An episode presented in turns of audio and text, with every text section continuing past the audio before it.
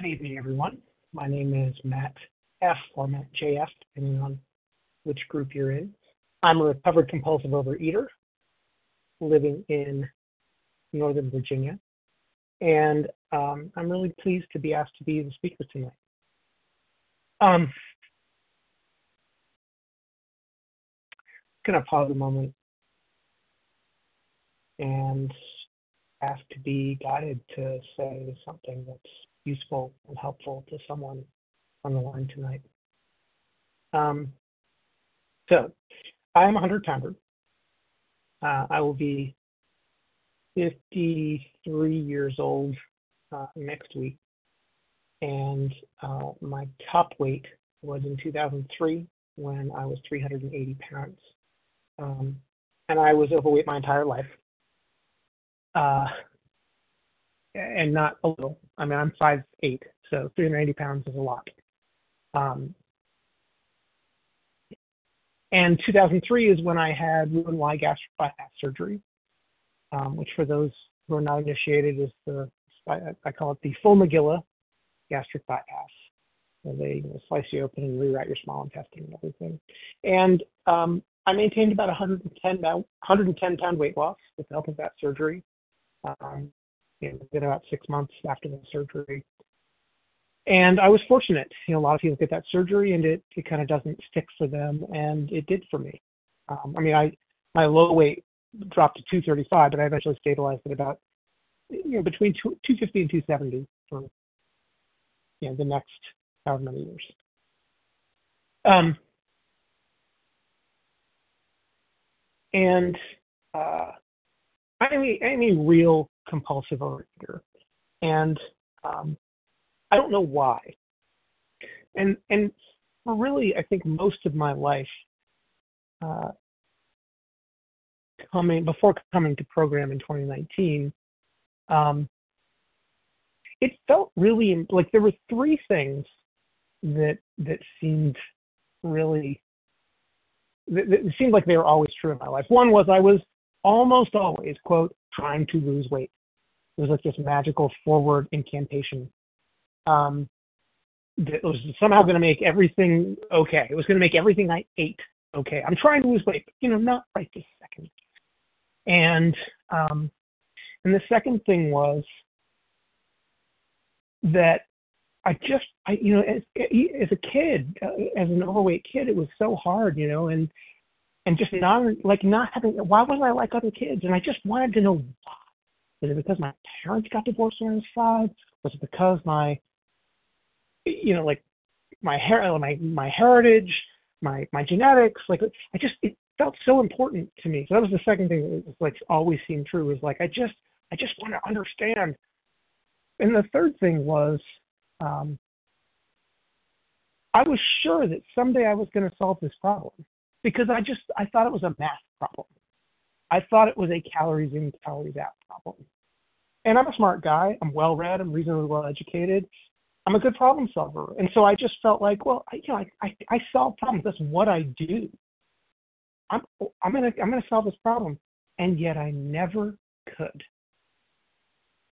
And I feel like that was um, part of the reason why I began to harbor inside this very deep seated creeping notion that you know um, for as many good things as I could point to, you know, sort of like good things I could say, like I'm here's proof that I'm I'm an okay person, that you know I'm living a good life. I, there was this gnawing sense that um, that might all be a lie, and that I might actually actually just be a worthless piece of crap. And every time I couldn't solve the, the math problem, I, like that grew a little. Every time I would wave away whatever it was I was about to put in my mouth, and like, I'm trying to lose weight, but you know, not right this second. It grew, and every time I couldn't figure out why it was all happening, it grew. It was sort of, and it it would it would play both sides of the road. It'd be like you know, if something was going well, then it would be like, well, this isn't going to last because you're a worthless piece of crap. And if something was going poorly, it would be like, well, of course it's going poorly because you're a worthless piece of crap. And all this was happening at an unconscious level, where I didn't I didn't know this. what I did realize, maybe 10 years before I came into program, in a therapist's office one day, I realized all of a sudden that um, I was really bad at feeling emotionally uncomfortable. Like when unpleasant emotions showed up, I would do almost anything to avoid embracing them, expressing them, just hanging out with them. And and one of my go-tos was I would fill myself with food until I was so physically uncomfortable that it literally I, I like it literally just pushed the feelings. I couldn't feel anything but physically uncomfortable I was.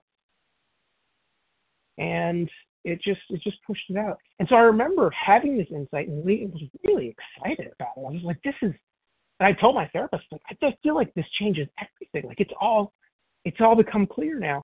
And and he was kind of like, yeah, that's, that's great. I think in his head he was like, you probably have more of a problem than you think. Um, but he didn't say.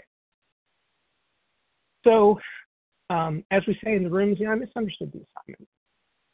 Um, I knew I, I believed in 12-step recovery in 2019 uh, when I so I abstinence since February 25th, 2019, and um,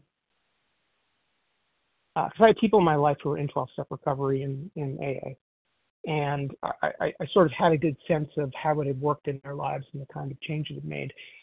But I thought that for me, Overeaters Anonymous was silly. Because step one is we admitted we were powerless over food and our lives become unmanageable. And I literally said this out loud to, to my girlfriend at the time, who was in AA, that I think OA is BS. And the reason is that you know, like I'm not one of those people. Go F yourself. Like that's not me. I wasn't saying that to her. I was saying it. To, I was saying it broadly, globally, to anyone who would intimate that I was one of those people. I'm not powerless. Once again, misunderstood the assignment. It wasn't until I,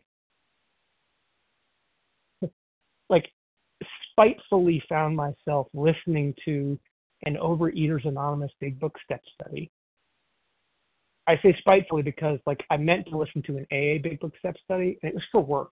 It had nothing to do with recovery. It had to do with my job, which also had nothing to do with recovery. But you know, that, that's what I was helpfully served up when I searched for a Big Book Step study on YouTube. YouTube was like, "Here, Matt, you should you'll enjoy this one first. Um, so I'm listening to this thing, and the guy is qualifying, and he's te- he's telling stories about his compulsive overeating, and I'm not relating to them at all. In fact, I was I was about to turn it off because I was like I was driving a rental car at the time. I was, I don't want to pay to have this rental car cleaned. I'm going to puke if I have to listen to another story like this. And that's when he said, for me, there are some foods that once I start, I can't stop, and I can't stop from starting. And my goose was cooked. Like that was the moment when I understood that I had not understood.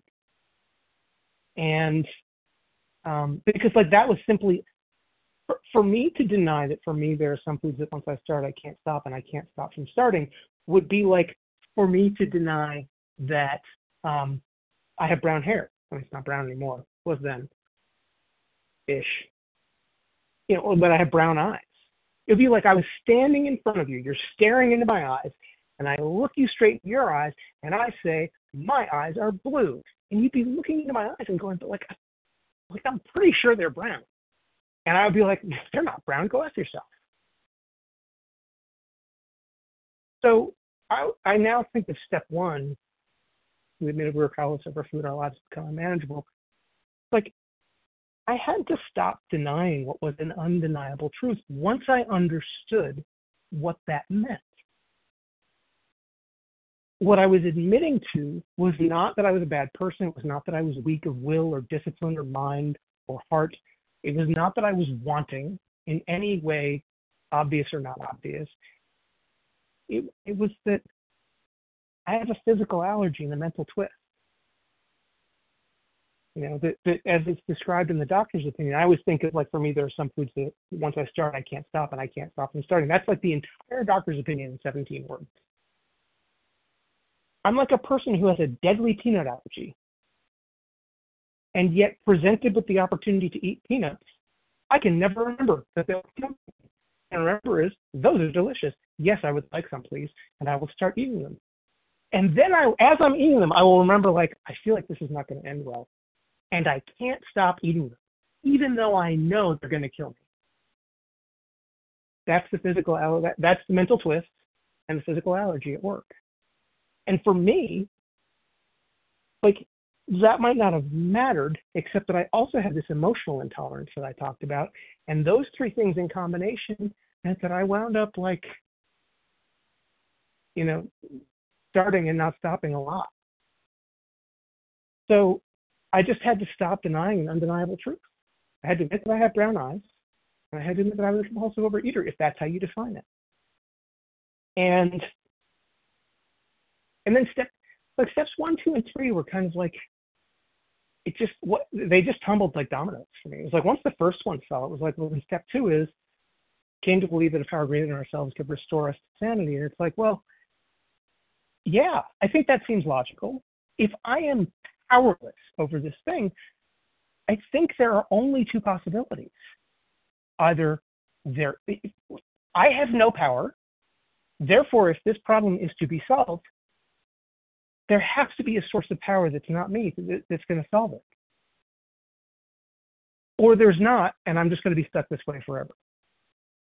And so step two was just like, well, I, I have to stop trying to defeat the irrefutable logic of an of an irrefutably, uh, irrefutably logical statement.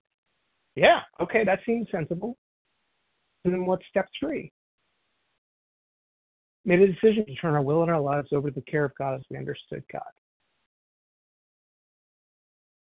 and that's just a way of saying like I, by the way i don't have to understand god i don't have to do anything but like what is the observable physical consequence of taking step three i start step four so it and i'm just making a decision i'm going to take a flyer right so step two is like if I, by the way, I come to step two, there's either a power or there's not. If I think there's not, why would I continue to step three? So I'm implicitly saying I, I'm hoping that there's a power. And I think the only way to find out is just to trust that that power is going to keep me okay while I do this scary inventory thing. And that's what happened. I came to the program, by the way, not an atheist, but an agnostic. I grew up with no religion. I have never had religion when I came to the program, you know, I didn't, I didn't, I didn't have a, a, a conception of a higher power. I didn't know, but I didn't worry about it. I just figured if there is a greater power and I am meant to solve this problem, it'll work itself out. And it did. I still have no religion, but I have a deep faith in a power greater than myself. And so that was all quite a while ago, right? It's been almost five years now. And I, I, know I don't have a ton of time left, but I, I do want to touch on one thing. Um, if you're if you're new and you're you're not sure if you qualify, you're not sure if you want to start, you're welcome to reach out to me, and I'm happy to talk to you about it. And by talking to you about it, I will share my experience, strength, and hope to the extent that you want to hear it. I'm not going to try and convince you of anything. I'm not going to try and convert you to anything. I'm not going to try and con- tell you anything about yourself because I don't know anything about you. I barely know anything about me. I went through almost a half century denying that I had this problem. So, but the thing I want to touch on is, you know, so my fifth, my fifth OA birthday is coming up, and um, and and I know that people like make a big deal about their birthdays in in most 12-step programs, and and for those who don't know, it's the, it's the anniversary date of abstinence. And this has always been true of my belly button birthday too. Like, it's just another day. Like, you know, it, it, doesn't. It's not. It's like it's either either everything is magical or nothing. And it's like, I feel like the net effect of that is like then either every day is magical or this or none of them are. And I approach my abstinence much the same way. You'll hear people say in the program, take it one day at a time. And one of the things that I have found really helpful as I've been on this journey has been to really buy into. And part of that for me is I reserve the right to have as much of any food I want, abstinent or not, whenever I want. I really do. I did not relinquish that right when I came into this program. I'm just not doing it right now. Just now. And as long as that continues being true, I'm still abstinent. I still live recovered. And by the way, if at some point it stops being true, it doesn't mean I'm a bad person. It doesn't mean I failed. It doesn't mean I suck. It just means that I broke my abstinence. And I really hope, like I, I sort, I, I, if I, I can't keep my abstinence on a high shelf because it's heavy. And if it falls, like it might break my toe or fall on my head and kill me.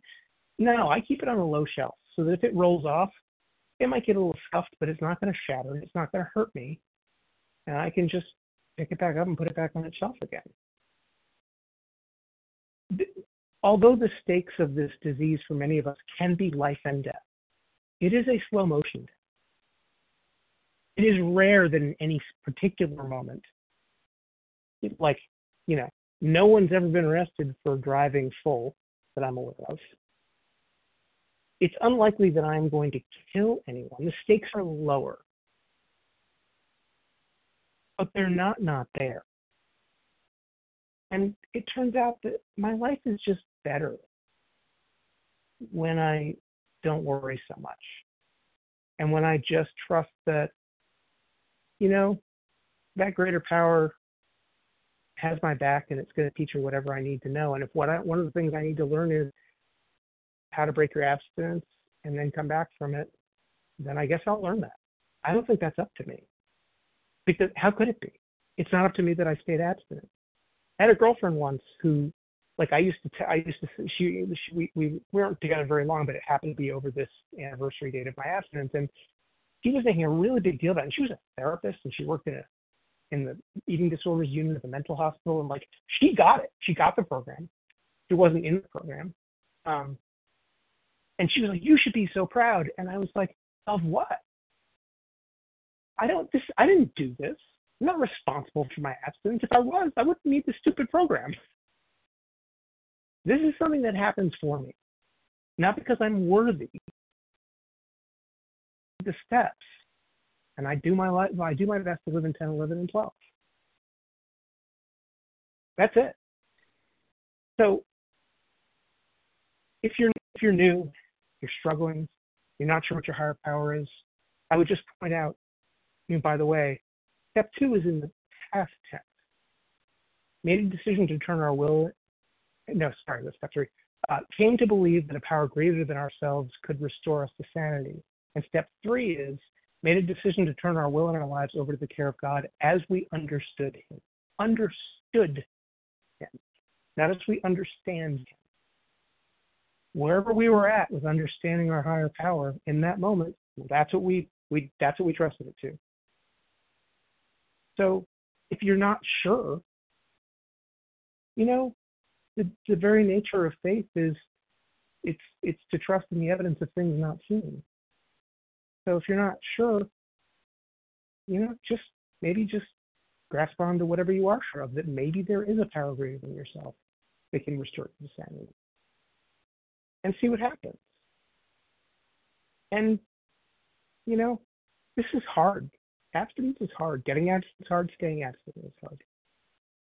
Food's around us all the time. We have to, you have to let the tiger out of the cage three times a day, as they say. You know, maybe cut your, maybe give yourself a little grace and cut yourself a little slack if it's hard for you. You're not alone. It's hard for everyone. And if you feel like you're less successful in your program than other people are, don't worry about it. You don't actually know that's true. And also, there's a bunch of other people who are you know, who you might perceive as less successful than you. What difference does that make? Just keep not eating it in this moment and then the next. And don't worry about what happened last moment. It's not available anymore. Don't worry about what you're going to do next. It's not available yet.